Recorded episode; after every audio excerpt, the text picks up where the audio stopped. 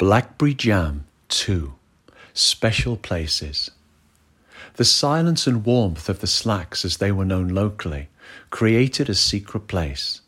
Behind the dunes, behind the high water mark, and sheltered from the wind, they were a nature reserve and protected, most but not all, were hidden from view. She remembered the warm sand, the chirping of crickets, the odd seagull arching in invisible onshore breezes overhead. There were small ponds and pools of blue reflected sky, ponds that were seasonal and the home of natterjack toads that would flicker and run nervously into the briars and broom under the heat of the summer sun.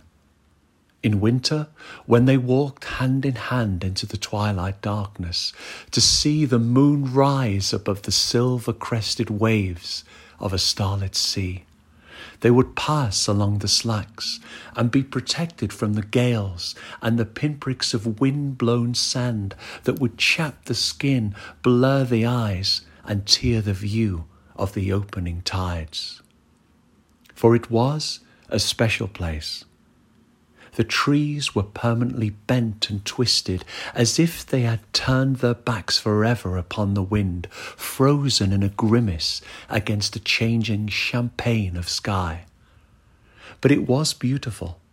Just a mile or so walk from the station, the trundle of trains, the old aerodrome, the last of the captain's houses with the red brick landscape gardens, hidden cameras, and expensively parked cars.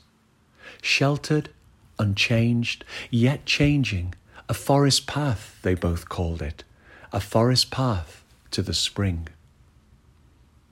They would stand together, she remembered, after love and sky and cries like gulls between the dunes and look into the distance to find themselves all over again. They would look to behind the sea from beyond the edge of the afternoon sky and watch for the curl of distant smoke that would peel upwards into the haze from the curve of the hidden earth.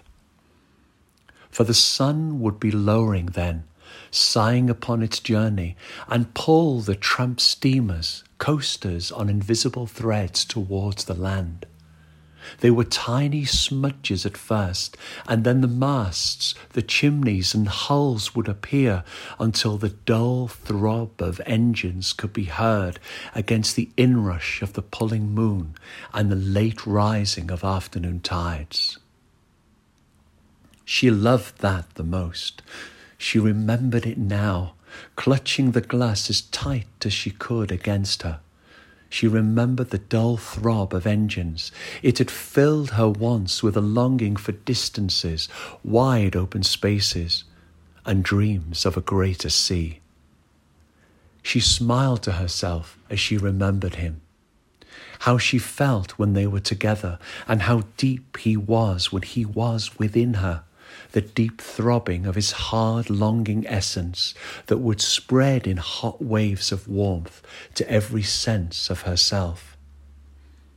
And afterwards they would lie deliciously for long hours in the sun, long hours in the welcoming heat of sand, drinking in the perfume of each other, laughing at the sand that was in all of the places they had explored with their love-making, their tongues and the long, penetrating, exploring kisses, the kisses of rediscovering again and again in the intimacy of landscapes of each other. All knowing, but uncaring and unconcerned, they knew they were being watched. At least she whispered out loud to herself, clutching the jar tightly and staring at a hard reflection in the window above the sink. At least until we had had enough. Her eyes were like steel, ice and grey, as she remembered the day that they decided to turn their skies to black.